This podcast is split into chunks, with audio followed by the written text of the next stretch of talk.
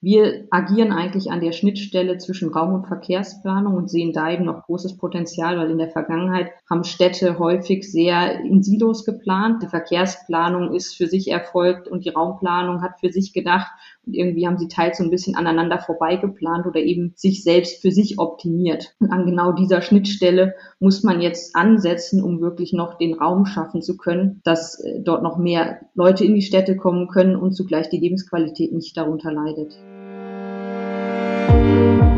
Herzlich willkommen zum Podcast von Mobility All Stars, dem Netzwerk für eine smarte und lebenswerte Mobilität. In unserem Podcast erfährst du, was Mobilitätsgestalterinnen und Gestalter gerade bewegt. Viel Spaß mit deinen Gastgebern Tobias und Daniel. Ja, herzlich willkommen zur Folge 4, heute wieder im Interviewformat und wir freuen uns über einen ganz besonderen Gast, Anja Riedle. Anja ist die Leiterin der Smart City bei den Schweizerischen Bundesbahnen SBB. Sie ist aber auch die Vizepräsidentin des Smart City Hubs und sie wurde gerade gewählt zur Female Digital Innovator 2020, was natürlich eine ganz besondere Auszeichnung ist. Herzlich willkommen, Anja. Danke, Daniel, und auch hallo, Tobias. Äh, ich freue mich, dass ich heute hier mit euch sein darf. Ja, herzlichen Dank für deine Zeit. Wir freuen uns sehr, dass du da bist. Anja, vielleicht noch kurz äh, zu deinem Background auch. Kurze Abstecher bei der Lufthansa der TUI. Dann warst du in der Strategie bei der Deutschen Bahn relativ lange, bevor du dann ins Immobilienmanagement bei der SBB gewechselt bist. Ja, so in etwa. Beziehungsweise ich bin erst noch ein kleiner Zwischenstopp in der Konzernstrategie bei der SBB, bevor das ich den Schwenk von der Personenverkehrsstrategie auf die Immobilienstrategie gemacht habe. Okay. Aber ermöglicht mir jetzt einen sehr guten Überblick, eben wie funktioniert die SBB in der Summe mit Personenverkehr, aber auch Immobilienbereich und natürlich auch Infrastruktur und äh, Güterverkehrssparte. Ich weiß nicht, ob du dir unsere letzte Folge angehört hast. Da haben wir schon mal so ein bisschen über City-Mobilität und über, ich sag mal so, ja, dieses ganze Städtethema ähm, diskutiert allerdings, ne, wie zwei Laien halt diskutieren. Also da kommen wir nachher bestimmt nochmal auf dich zurück. Vielleicht, um mal einzusteigen, ich glaube, das ist so die, die wichtigste Frage. Wie muss man sich denn deinen Job vorstellen? Also Hauptaktivität ist momentan eigentlich, dass wir das äh, Smart City Lab Basel betreiben. Und dort machen wir diverse Pilotprojekte mit Partnern aus Wirtschaft, Wissenschaft, Verwaltung, eben alle, die eigentlich mitreden müssen beim Thema Mobilität, aber auch generell Smart City und versuchen mit ihnen smarte Lösungen zu generieren, die wir dann einerseits nutzen, um das Areal, wo das Smart City Lab draufsteht, smarter zu machen, aber die Erkenntnisse natürlich auch anderweitig zu nutzen in der Arealentwicklung, aber natürlich auch in der Mobilitätsverkehrsplanung und so weiter und so fort. Du sagst momentan, ist das auch Corona-bedingt oder? Äh, nein, das ist äh, natürlich mit Corona bedingt läuft das jetzt etwas anders ab, als es bislang ablief, äh, nämlich vor allem remote. Eigentlich ist das Lab auf 160.000 Quadratmetern in Basel. Momentan steuern wir es vor allem remote übers Homeoffice, aber auch das funktioniert erstaunlich gut. Mhm. Ähm, die, es fing ursprünglich mal an, ich habe das Thema seit 2016 bei der SBB übernommen und habe damals erstmal die ganze Konzeption gemacht. Das heißt, was heißt Smart City für die SBB und wie engagieren wir uns eigentlich in dem Thema? Und seit äh, 2019, ehrlich gesagt genau seit zwei Jahren, seit dem 10. April 2019 betreiben wir das Smart City Lab eben im Güterbahnhof Basel-Wolf und das ist, deshalb meinte ich momentan, also eigentlich schon seit zwei Jahren ist das somit meine Hauptaktivität. Neben natürlich diversen kleineren Sachen, die noch nebenbei laufen, aber das ist wirklich, ähm, ja, doch sehr viel Arbeit, aber macht auch sehr viel Spaß. Das glaube ich. Und sag mal, wie muss ich mir das vorstellen? Warum hat die SBB ähm, da ein Interesse dran an solchen Themen? Äh, die SBB ist natürlich einerseits Eisenbahn, aber versteht sich auch als Mobilitätsdienstleister, weil die Leute ja nicht nur vom Bahnhof zum Bahnhof fahren wollen, sondern natürlich von zu Hause, von irgendwo zu einem Ziel, was oft über den Bahnhof hinausgeht, fahren wollen. Das heißt, die Mobilitätskette von A bis Z versuchen wir zu bestreiten. Und nebenbei ist die SBB auch noch ein großer Arealdienstleister oder Arealentwickler vielmehr. Und wir realisieren Immobilien im Umkreis der Bahnhöfe und ähm, verschmelzen daher die Themen Mobilitätsplanung oder auch Verkehrsplanung mit der Raumplanung sehr gut. Und deshalb engagieren wir uns in dem Thema Smart City so ja, besonders stark, auch seit einigen Jahren und eben jetzt mit dem Smart City Lab auch deutlich sichtbar für alle. Also ich bin da, glaube ich, bei Smart Cities eher ein Mensch, der nicht so bewandert ist. Ich habe versucht, mich ein bisschen reinzulesen, fand das aber dann teilweise doch sehr, sehr theoretisch und wenig greifbar. Vielleicht kannst du mal sagen, wie die SBB Smart Cities verstehen und vielleicht auch gleich ein paar konkrete Projekte nennen. Sehr gerne. Also Smart City ist erstmal ein ziemlich ja, ein ziemliches Buzzword oder ein Hype. Ähm, ich musste das damals übrigens 2016, als ich das Thema übernommen habe, auch erstmal googeln, weil ich dem Thema auch nicht wirklich äh, vorher begegnet war. Und damals gab es zwei Millionen Hits auf Google. Mittlerweile sind es über 40 Millionen Hits. Also ja. das Ganze hat an Hype-Charakter über die letzten Jahre nicht verloren. Und wir sind 2016 erstmal da hingegangen und haben gesagt, okay, was heißt denn Smart City für die SBB und haben uns quasi unsere eigene Definition gemacht oder zumindest eine gesucht, die auch auf die SBB passt. Das Thema hat äh, so viel Aufschwung erlebt, weil einfach weltweit die Bevölkerungszahl zunimmt und insbesondere auch in den Städten, also Stichwort Urbanisierung. Es können aber nicht gleichermaßen all diese physischen Infrastrukturen in den Städten mitwachsen, also zum Beispiel Straßen oder auch Energie, wie auch mhm. immer. Es kann nicht alles so mitwachsen, wie die Leute in die Städte kommen in der gleichen Geschwindigkeit. Und deshalb muss man Wege finden, wie man diese Infrastrukturen besser auslasten oder ausnutzen kann. Mhm. Da kommt jetzt zum Glück die Digitalisierung um die Ecke, die uns völlig neue technologische Möglichkeiten bietet, um genau dort anzusetzen. Eben, dass man Straßen zum Beispiel besser auslastet durch ähm, eine intelligente Verkehrssteuerung, die Stau vermeidet mhm. oder die Fahrzeuge so lenkt, dass sie immer dort fahren können, wo auch jetzt gerade kein Verkehr ist. Ähm, auch ein konkretes Beispiel ähm, ist smarte Straßenbeleuchtung. Also man nutzt eigentlich die, die klassischen Straßenlaternen mit LED-Leuchten. Äh, dadurch kann man sie automatisch stimmen. Man versieht sie auch zunächst mit weiteren Sensoren noch. Äh, man kann dort IoT-Gateways draus machen. Also man kann diese 0815 Straßenlaterne noch deutlich mehr nutzen als nur zum ja. Straße beleuchten, weil man hat ja einen Stromanschluss. Die Straßenlaternen stehen überall dort, wo auch mm. der mhm. Mensch ist. Mm. Da kann man heutzutage äh, bis zur Ladesäule für Elektromobilität fast alles ja. draus machen aus diesem Stromanschluss, der eben in der Stadt schon ist. Ja, spannend. Kann man die Stadt nochmal mit ganz neuen Augen auch betrachten, ne? Also alles wirklich nochmal Genau, ja, ich habe auch eine ziemliche Leidenschaft für Straßenlaternen entwickelt über die letzten Jahre, wobei ich belehrt wurde, dass die ähm, doch bitte multifunktionale Lichtmasten genannt werden müssen. Ah, eben Straßenlaterne ja. ist so ein bisschen fast geringschätzend für das, was das eigentlich kann. Also ich habe auch dieses Laternenbeispiel gesehen. Das habe ich, äh, ich glaube, das war ein Artikel von dir, den ich dazu gesehen hatte. Ja, das ist so ein Klassiker. Ich glaube, da wahrscheinlich nicht okay. Artikel drüber geschrieben, sondern das Musterlaterne mit das klassischste Beispiel, was sich auch klar. jeder wirklich vorstellen kann, weil jeder hat schon mal eine Straßenlaterne gesehen. Also ja, das, das, stimmt, das ist mal ein konkreter Ansatzpunkt. Aber da habe ich mich dann zu gefragt, als ich das sah, okay, wie passen denn die äh, schweizerischen Bundesbahnen dazu? Also du hattest das eben ja schon so ein bisschen erwähnt. Mein Gedanke war eher, geht es da vielleicht auch darum, so ein bisschen Felder zu besetzen, strategisch, bevor das wer anderes macht? Felder, die einen vielleicht auch mal in weiterer Folge erst berühren? Also genau, die SBW baut jetzt keine Straßenlaternen zukünftig, aber das ist mhm. natürlich ein Teil in diesem ganzen Smart City Ansatz. Und wir agieren eigentlich an der Schnittstelle zwischen Raum- und Verkehrsplanung und sehen da eben noch großes Potenzial, weil in der Vergangenheit haben Städte häufig sehr in Silos geplant, beziehungsweise die eigenen die einzelnen Bereiche haben in den Silos geplant, die Verkehrsplanung ist für sich erfolgt und die Raumplanung hat für sich gedacht und irgendwie haben sie teils so ein bisschen aneinander vorbeigeplant oder eben sich selbst für sich optimiert. Und an genau dieser Schnittstelle muss man jetzt ansetzen, um wirklich noch den Raum schaffen zu können, dass äh, dort noch mehr Leute in die Städte kommen können und zugleich die Lebensqualität nicht darunter leidet. Ähm, Anja, was ist denn deine Vision? Also was ist, was ist eure Zielstellung? Wann würdest du sagen, jetzt haben wir unser Ziel erreicht oder zumindest ein Teilziel? Ich glaube, so ein bisschen, ja, ein Ziel gibt es wahrscheinlich nicht. Also dadurch, dass sich Technologien immer weiterentwickeln, wird es auch immer wieder neue Möglichkeiten geben, Städte noch smarter zu machen. Oder um erstmal zurückzuschauen, es ist ja nicht so, dass wir bislang non-smart Cities gebaut hätten. Wir haben einfach immer die Städte so entwickelt, wie sie bestmöglich auch technologisch entwickelt werden konnten. Und heute aufgrund der Digitalisierung haben wir eben die Möglichkeit, wie das nochmal auf ein neues Level zu setzen und Städte smarter zu machen. Und ich glaube, das wird auch in Zukunft so sein, dass es immer wieder neue Technologien gibt und man immer noch smartere Städte bauen kann. Das aber eben nicht heißt, dass wir jetzt total blöde Städte gebaut haben.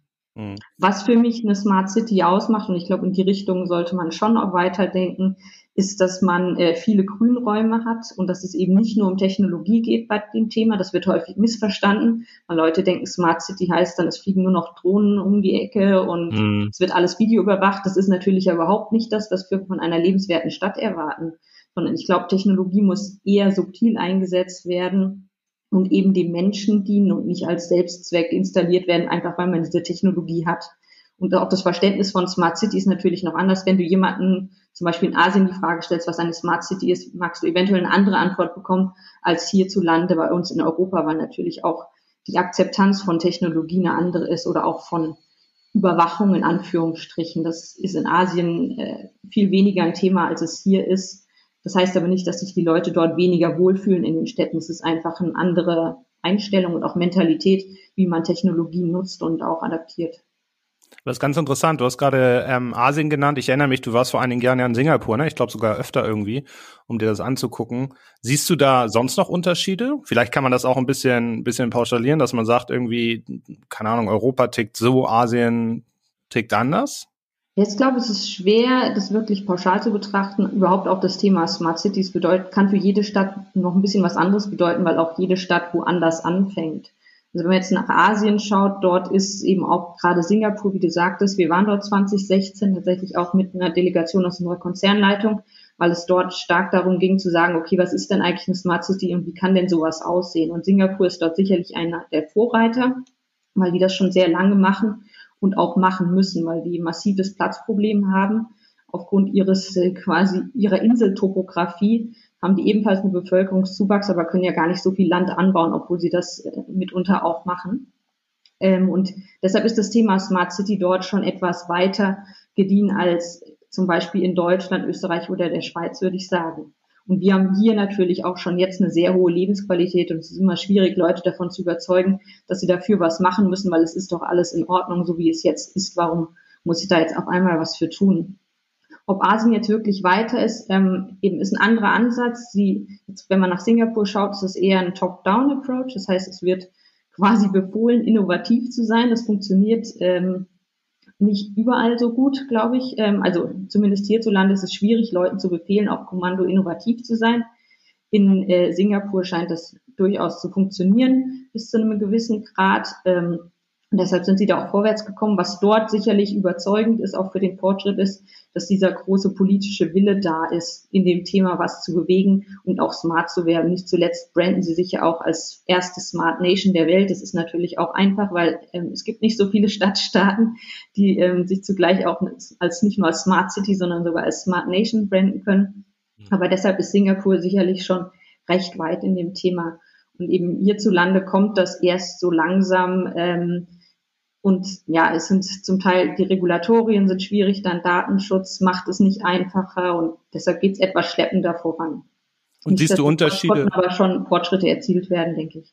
Okay. Und siehst du Unterschiede sogar zwischen Deutschland und der Schweiz? Ich nehme jetzt mal die beiden Märkte, die du wahrscheinlich am besten kennst. Also in Deutschland ist, läuft mehr, aber einfach auch, weil das Land viel größer ist und noch, noch viel mehr größere Städte gibt. In der Schweiz ist das Ganze sicherlich etwas konzentrierter quasi kleiner und feiner unterwegs. Ähm, ob man jetzt wirklich technologischen Unterschied hat, würde ich nicht unterstreichen. Ich glaube, es ist ähm, politisch unterschiedlich, äh, wie man in dem Thema agiert und wer auf welcher Stufe sich für das Thema verantwortlich fühlt. Das lähmt zum Teil auch so ein bisschen der quasi Föderalismus. Äh, wir haben hier 26 Kantone in Deutschland mit 16 Bundesländern, die haben dann alle noch ihre eigene Agenda. Und wenn man dann die Städte hat, dann haben die noch ihre eigene Agenda die dann aber irgendwie mit der Bundeslands- oder Kantonsagenda übereinstimmen muss, von der Nationalebene noch ganz zu schweigen. Und ich glaube, da stehen wir uns häufig selbst ein bisschen im Weg und das haben eben die asiatischen Länder nicht das Problem. Natürlich bringt das auch Vorteile, dieser föderalistische Staat, aber eben hat auch so seine Tücken, wenn man äh, auf die Umsetzungsgeschwindigkeit von gewissen Maßnahmen schaut. Ja. Das ist ja ein Problem, was man oft auch hat, gerade im Bereich Mobilität. Für mich klingt das irgendwie so, als ob man nochmal wie gesagt, ganz neu auf den Raum schaut und ihn vielleicht auch mal viel stärker auch ähm, gestalten möchte, oder? Also aktives Gestalten, ist das, ist es auch das, was ihr macht? Also es ist sicherlich ein ganzheitlicher Ansatz, dass man eben nicht nur so eindimensional an die Mobilität denkt, sondern eben auch, was sind die Konsequenzen für, für die Raumentwicklung. Also wenn man sich jetzt das mhm. Beispiel selbstfahrende Fahrzeuge anschaut, das ändert ja eigentlich die Lagequalität auch von der Raumplanung oder von Immobilien, ja, ja. weil auf einmal du auch an dezentralen Lagen irgendwie ähnlich zentral wohnst wie in der Stadt, weil wenn dich dein autonomes Fahrzeug am Morgen in die Stadt bringt zur Arbeit, falls es denn nach Corona überhaupt noch in der Form so nötig ist, kannst du die Zeit ja gut nutzen oder auch den öffentlichen ja. Verkehr kannst du nutzen, um zu arbeiten und dann ist mhm. deine, dein Haus, was irgendwie im Grünen steht, überhaupt nicht so dezentral, wie es auf der Landkarte aussieht. Und das sind mhm. solche Sachen, die muss man einfach berücksichtigen oder auch nicht nur autonome Fahrzeuge, es haben verschiedene andere quasi Verkehrsmittel ähnliche Faktoren oder eben jetzt Corona zeigt uns auf einmal, wie sich solche Faktoren auf einmal auf das Mobilitätsbedürfnis und damit auch wieder auf die, die ja. Raumplanung oder auch die Attraktivität von Agglomerationen steigt, glaube ich, gerade massiv an. Die Leute wollen gerne raus aufs Land. Natürlich gibt es auch weiter Leute, die in der Stadt bleiben wollen. Aber mhm. es ist, mischt jetzt quasi nochmal die Karten völlig neu, was sehr spannend ist. Äh, vor allem, man muss jetzt wirklich auch mal versuchen und schaffen, und dafür ist in Lab bestimmt auch gut, das Undenkbare zu denken. Ne? Also man muss ja wirklich äh, in völlig neue Gedankenbahnen reinkommen. Also Sachen, wie du es eben gesagt hast, die bislang nicht möglich waren, werden auf einmal möglich. Und Optionen, die bislang schlecht waren, wie so ein vielleicht ein Wohnsitz etwas weiter außerhalb, ist auf einmal überhaupt kein Problem mehr. Ja, ich meine, ähm, in der Hinsicht ist Corona eigentlich ein Riesenexperiment, was ich, glaube ich, sonst ja, niemand getraut hatte, so durchzuführen. Alle mit dabei. Ja. Was ich mich nochmal gefragt habe, war, ob du nochmal ein konkretes Beispiel hast im, im Bereich Mobilität, also was sich im Bereich Mobilität vielleicht nochmal ganz konkret bewegen könnte, vielleicht auch ein größeres Projekt, wo auch noch ein bisschen Infrastruktur dranhängt. Also was man sicherlich neu denken muss, ist äh, Logistik in den Städten. Ich weiß, ihr redet häufiger über Logistik für Menschen, aber auch die Logistik in, für Güter in den Städten ist eigentlich von großer Bedeutung. Eben in Anbetracht der zunehmenden Urbanisierung, der Platz wird irgendwann knapp in den Städten. Es kann sich nicht jeder Supermarkt, jedes Unternehmen leisten, mit seinem eigenen Lkw beliefert zu werden. Das heißt, wir müssen eigentlich Lösungen finden, wie Städte effizienter beliefert werden können und ideal, idealerweise auch noch grüner, ähm, ja, umweltfreundlicher, ähm, was natürlich in gewisse Liefermengen nur geht. Also mit einem Velokurier kannst du jetzt auch nicht den ganzen Aldi beliefern, sondern da muss man natürlich jetzt Wege finden, für welchen, ja, welchen Kunden welche Lieferform letztendlich die, die beste ist, die man wählen kann. Und ich glaube, in der Logistik wird das häufig, irgendwie wird das Problem nicht gesehen, weil ich meine, wir bewegen uns als Menschen, wir sehen erstmal unsere eigenen Probleme, aber die ganzen Warenströme, die quasi im Hintergrund ablaufen, die, die geraten dabei manchmal völlig in Vergessenheit.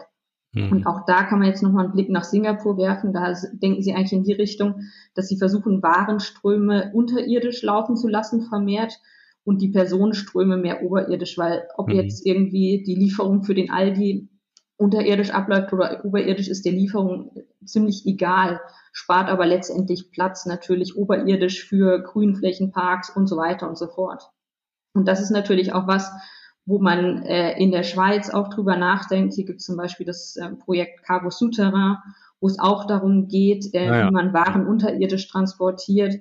Natürlich kann man sich auch sagen, okay, wenn wir dann mit der Digitalisierung aber Möglichkeiten haben, auch die Kapazität auf den Schienen besser auszulassen, müssten wir dann zusätzlich Tunnel bauen. Auch das kostet ja wiederum viel Geld und ja. natürlich auch Zeit.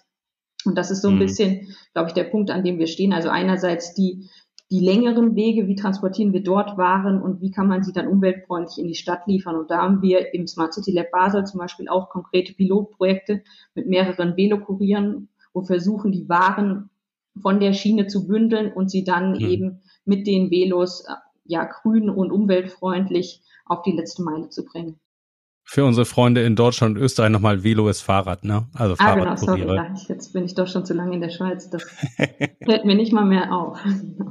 Ah, es gibt Schlimmeres, ne? Du sprachst jetzt gerade von diesem Cargo Souterrain. Ist das so eine Lösung Richtung Hyperloop?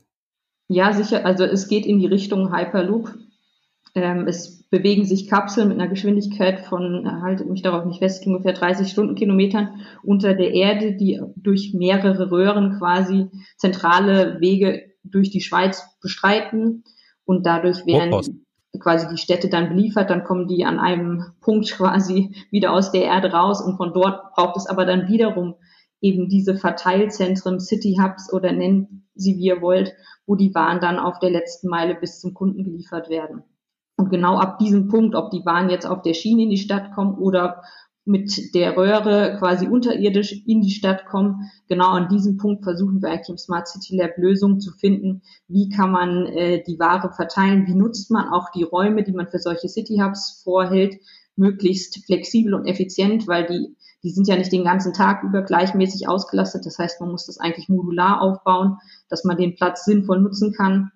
Und wie werden die Waren dann letztendlich transportiert? Eben mit Muskelkraft, mit Elektro, ähm, Velos oder Fahrrädern oder all die Möglichkeiten, die es dort in Zukunft noch geben wird. Du hast das ja sehr schön dargestellt und ich finde, es passt irgendwie alles zusammen. Was ich noch nicht so ganz nachvollziehen kann, das war ein Thema, was wir das letzte Mal ähm, diskutiert haben, ist das Thema Flugtaxen. Was hältst du davon? Passt das in dieses Konzept? Weil welches Problem löst das eigentlich? Also ich bin jetzt kein Vertreter von der Flugtaxenbranche. Natürlich haben wir uns damit auch schon mal beschäftigt. Ähm, da geht es eigentlich darum, gewisse Strecken quasi in Hubschrauber ähnlich mit Senkrechtstartern zu bewältigen. Also ein Beispiel ist Lilium, das ist jetzt auch ein deutsches Startup, was sich mhm. in dem Bereich bewegt. Es gibt diverse Volocopter und also ich meine, auch darüber kann man mittlerweile Bücher schreiben, da beschäftigen sich ja einige mit dieser Technologie. Mhm. Und ihr Argument ist wirklich, dass sie Mitteldistanzen ähm, darüber besser bewältigen können und Straßen entlasten. Ob das natürlich ähm, mit einem Siebensitzer wie jetzt bei Lilium die ökonomischste Variante ist oder ob man da eigentlich größere Gefäße schaffen müsste oder ganz andere Möglichkeiten. Ähm, da bin ich zu wenig Expertin, als dass ich mir da ein Urteil erlauben möchte. Aber Spannend ist das sicherlich allemal und ich glaube auch häufig sind übrigens diese all diese Technologien, die jetzt auf den Markt kommen, eher so ähm, Proxys oder Platzhalter für Technologien, die zukünftig kommen. Und man muss eher gucken, wie arbeiten diese unterschiedlichen Stakeholder zusammen. Und äh, die Technologie wird sich noch dreimal weiterentwickeln, bis das dann im großen Stil umgesetzt werden kann. Aber man weiß zumindest, okay, wer muss mit wem hier gesprochen haben, was bedeutet das auf der Infrastrukturseite, äh, wie docken auch solche ja, Mobilitätsformen an, bestehende Mobilitätsformen an, die werden dadurch ja nicht automatisch ausradiert. Und das ist eigentlich das Spannende an all diesen ganzen Technologien, die entstehen, dass man eben das, auch das Zusammenspiel testen kann. Und das ist übrigens auch was, was wir im Smart City Lab Basel ermöglichen. Es könnte natürlich jeder seine Lösung im Hinterhof testen, kein Problem. Aber das richtig Smarte ist eigentlich, wenn man diese schon isoliert smarten Lösungen zusammenbringt und im Zusammenspiel auch ähm, sehen kann, funktioniert das, passt das zusammen oder ist das irgendwie eine Insellösung, die nie mit den ganzen anderen Lösungen im System äh, zusammenpassen wird. Und wird es angenommen, ne? Das ist ja auch ganz wichtig, denke ich, dass das nachher die Leute genau. das auch mögen und verstehen. Ja, genau. Und das, genau, also ich meine, viele Unternehmen haben eine Technologie und äh, das ist für die das Größte, aber letztendlich muss der Kunde entscheiden, ob mhm. es das Größte ist oder nicht und ob es das mhm. wirklich braucht. Sag mal, zum Thema Lab allgemein, gibt es da eigentlich schon Entwicklungen oder Sachen, die ihr gemacht habt, die den Weg so in die freie Wildbahn geschafft haben? Ähm, also es gibt, es sind wirklich sehr viele unterschiedliche Pilotprojekte. Also wir haben zum Beispiel äh, auch Klimasensoren, ähm, die wir installiert haben, recht großflächig, mit denen man eigentlich ähm, Temperaturen oder auch eben das Klima in der Stadt messen kann. Ähm, wenn man das jetzt auf Mobilität umlegt, ähm, man kann natürlich dort auch andere Sensoren einpflanzen und sagen, äh, okay, hier ist die Luftverschmutzung gerade besonders hoch. Mhm. Da solltest du jetzt mit deinem Fahrrad nicht durchfahren, wenn du nicht gerade Abgase einatmen möchtest. Ähm, also das sind Projekte, die, die zum Teil im Lab angefangen haben und sich jetzt auf das komplette Stadtgebiet in Basel erstrecken. Eben die Velokuriere waren von vornherein nicht nur bei uns äh, mit ihrer Geschäftssitz, sondern natürlich ständig außerhalb der Lab-Grenzen unterwegs. Ähm, und die ganzen Überlegungen im Bereich eben Cargo Souterrain und ähnliche, wie kommt eigentlich die Ware zu einem City Hub, das läuft noch. Also irgendwie braucht es dann ja doch eine gewisse Zeit eben. Dafür sind zwei Jahre mhm. fast zu kurz. Wir haben ja, noch ungefähr Zeit Projekt. 2024, weil dann wird das Areal städtebaulich entwickelt. Also eigentlich sind wir sozusagen nur eine Zwischennutzung, wobei wir lieber sagen, wir sind eine Pioniernutzung, weil Zwischennutzung klingt so nach Zwischengeplänkel. Und wir wollen ja eigentlich äh, Lösungen schaffen, die helfen, dieses Areal dann auch besonders smart zu entwickeln. Deshalb, hm. wir moderieren eigentlich mit dem Smart City Lab Basel schon die Arealentwicklung an, die dann später kommen wird. Und hast du noch so ein Projekt, wo du sagst, das ist das nächste, der nächste heiße Scheiß? also was jetzt demnächst kommt, äh, sind Kleinwohnformen. Ähm, also sozusagen Tiny Houses. Ich denke jetzt hier nicht an die Peter Lustig Wohnwagensiedlung, sondern eher an quasi kleinen Grundrisse, die man auch aufeinander stapeln kann. Also ich meine, klar ist so eine Peter Lustig Wohnwagensiedlung auch Charme, aber das sorgt ja nicht dafür, dass man den Platz besser ausnutzen kann in den Städten. Und ähm, das ist ein Projekt, was jetzt demnächst kommt, was man dann auch sehr deutlich sehen wird. Und äh, da wird es eben spannend sein, wie kann man diese Grundrisse ähm, so nutzen, dass man sie auch im, ja, im wirklich großen Stil dann in Arealentwicklung einsetzen kann. Genau. Also das ist eins. Und ansonsten Vertical Farms sind sicherlich spannend. Mhm. Ähm, auch da sammeln wir äh, erste Erkenntnisse, die auch für Arealentwicklung dann durchaus entscheidend sind.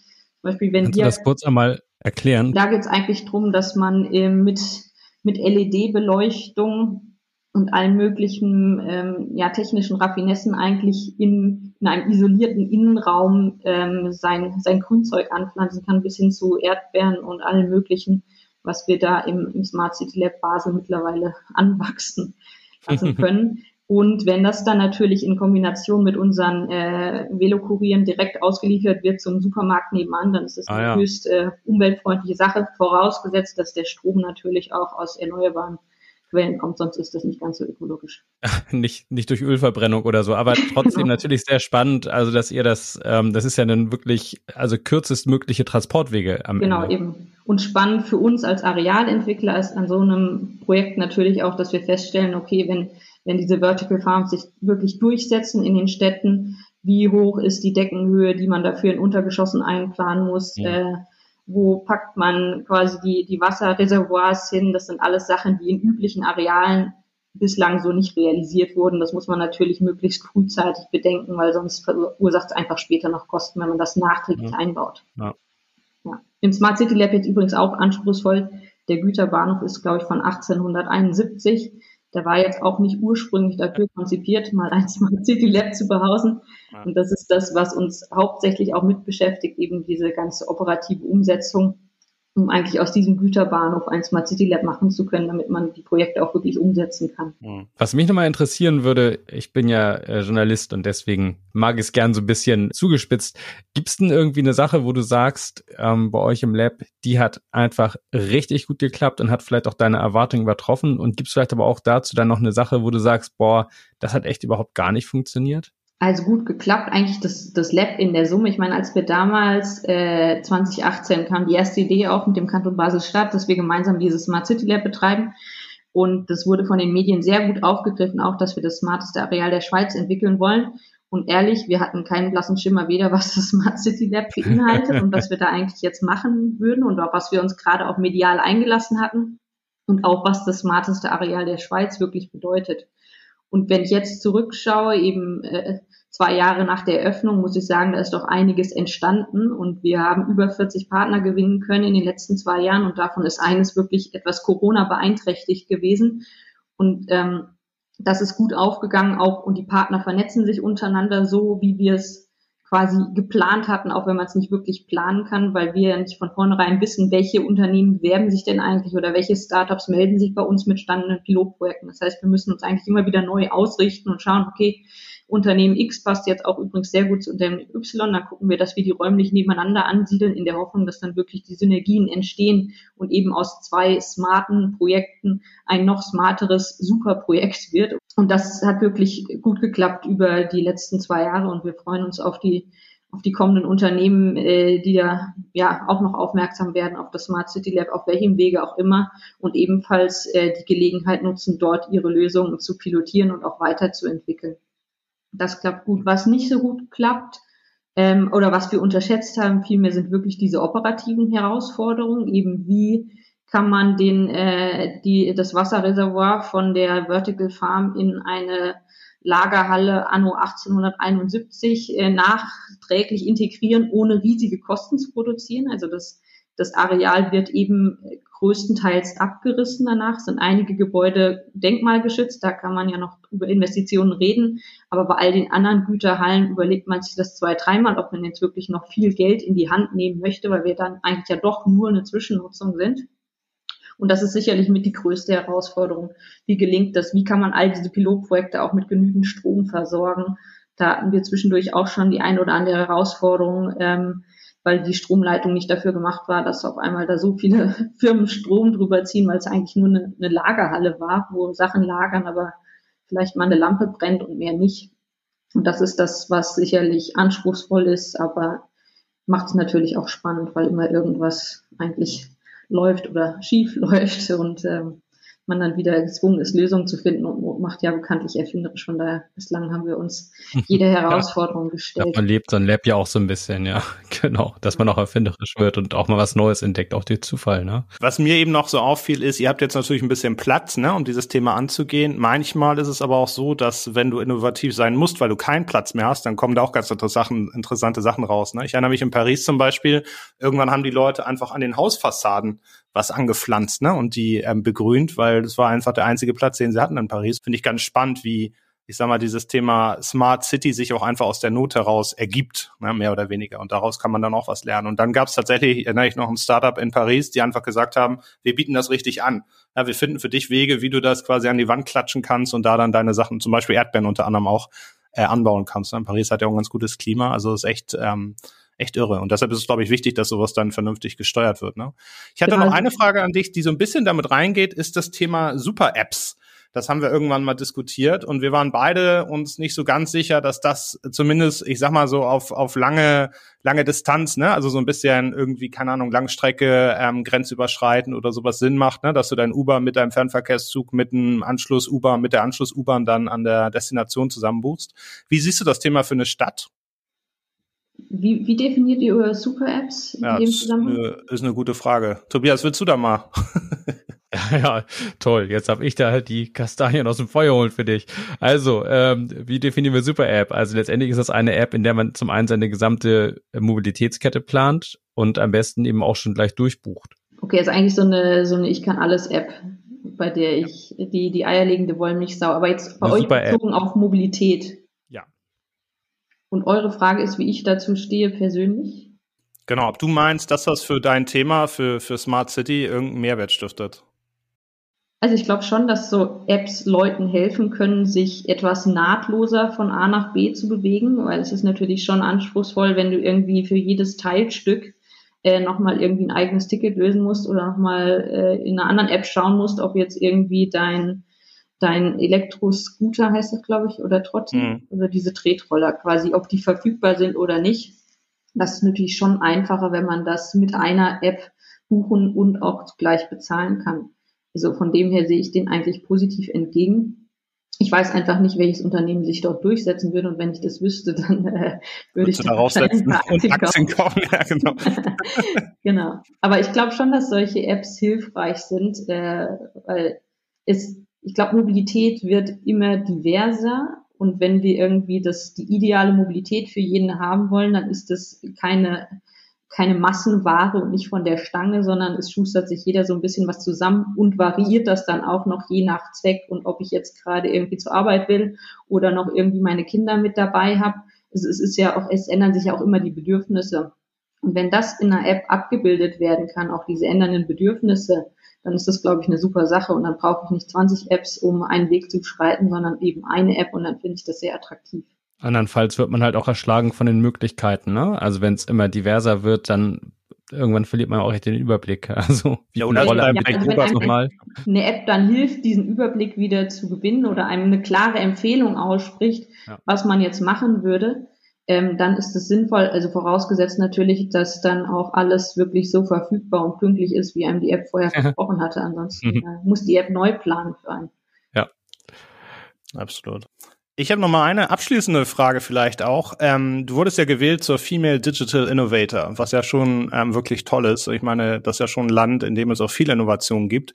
Ist das denn noch eine Männerdomain, in der du da arbeitest? Äh, sicherlich schon, ja. Also das Thema Smart City, ja, wobei doch, es gibt mittlerweile schon ein, zwei mehr Frauen, aber wenn ich mir jetzt schon den Vorstand vom Smart City Hub Switzerland anschaue, ähm, wo eben die ganzen Verantwortlichen aus den Städten für das Thema Smart City sitzen, ist das schon noch ähm, männlich ähm, ja dominant, sag ich mal. Ich hoffe aber, dass da in Zukunft noch mehr Bewegung reinkommt und auch noch mehr Frauen sich für die Themen beschäftigen. Also meinem Team überwiegen die Frauen, um das jetzt auch mal zu sagen. Sehr gut. Also wir haben nur einen, einen Hahn im Korb im Team, aber ist auch nicht sehr repräsentativ für die SBB natürlich. Also da ist die, die Frauenquote sonst eigentlich auch um einiges tiefer. Und was müsste ja passieren, damit irgendwie mehr, ja, mehr Weiblichkeit in das ganze Thema kommt? Ähm, ich, ich weiß nicht, manchmal haben Frauen, glaube ich, etwas Angst oder Respekt vor Themen, die sehr technisch klingen, mhm. weil sie irgendwie aus welchen Gründen auch immer das Gefühl haben, sie könnten sich da nicht auskennen oder das ist eben Technik ist was für Männer. Also ich weiß nicht, ob da vielleicht noch diese völlig traditionellen Rollenbilder präsenter sind, als uns manchmal bewusst oder auch lieb ist. Ich glaube, das führt mit dazu. Ähm, ich denke aber, dass es vielleicht in einer Generation sich auch völlig nivelliert haben wird und es überhaupt kein Problem mehr ist.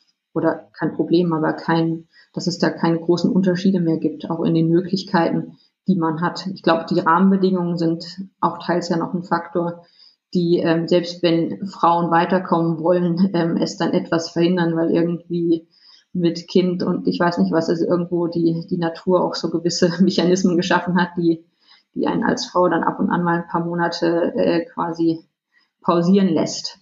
Ja, also klarer Aber, Aufruf an alle Frauen, kein, nicht zu viel Respekt haben vor dem Thema, ne? Und Absolut nicht. Also ich finde es mega spannend ja. und äh, ich habe auch nicht den Eindruck, dass man hier nur als Mann vorwärts kommt. Und ich finde dein Beispiel Anja zeigt, du hast es ja gerade auch gesagt, so, ja, dann, man macht mal ein Projekt und man geht einfach, einfach mal los. Und das ist jetzt nicht geschlechtsspezifisch, finde ich, sondern viele Sachen weiß man vielleicht noch gar nicht. Man geht sie an, man setzt sie um und der Weg entsteht dann eben auch beim Gehen. Genau. Also, und das steht ja jedem offen, der, der eben ein bisschen smart ist. Und smart, ich meine, das Thema ist so facettenreich und man muss es völlig ganzheitlich angehen. Und es wäre äh, falsch, das jetzt zukünftig auch nur von Frauen machen zu lassen, quasi jetzt andere Extrem, sondern es braucht wirklich jeden und alle und unterschiedlichste Unternehmen. Und auch deshalb ist es uns eben wichtig, da Player aus Wirtschaft, Wissenschaft, Verwaltung wirklich aus allen Blickrichtungen hinzuzuziehen, damit man das Thema wirklich ganzheitlich angehen kann, weil es ist äh, nicht zu bewältigen, wenn man da so eindimensional draufschaut. Ja, und du bist da in jeder Hinsicht vorangegangen, ne? sowohl bei dem Thema inhaltlich als auch, ja, was das Thema Frauen in Führungspositionen und im Lied von solchen Themen angeht. Also von daher herzlichen Glückwunsch. Danke. Sehr erfolgreich. Wahnsinnig spannend, finde ich. Ich weiß nicht, Tobias, ich habe viel gelernt. Ja. Ich finde, das war echt eine, war eine gute Übersicht. Also ähm, sehr, sehr, sehr, sehr interessant. Vor allem, dass man sich das mal ein bisschen besser vorstellen kann, ne? was unter dem Thema wirklich zu verstehen ist und was da im Hintergrund wirklich passiert. Vor allem diese Tunnelgeschichte finde ich wirklich interessant, weil das natürlich ein großes Problem ist. Ne? Also ich weiß nicht, ich sehe das jeden Morgen, wenn die ganzen LKWs in den Straßen stehen und man im Prinzip nicht mehr durchkommt. Das würde das Problem ja wirklich nachhaltig, nachhaltig lösen.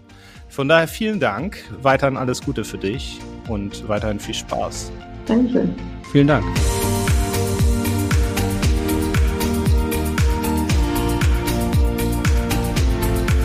Du möchtest auch zur Mobilitätswende beitragen? Dann bist du bei Mobility Allstars genau richtig. Werde Teil unserer Community und besuche uns unter www.mobility-allstars.com.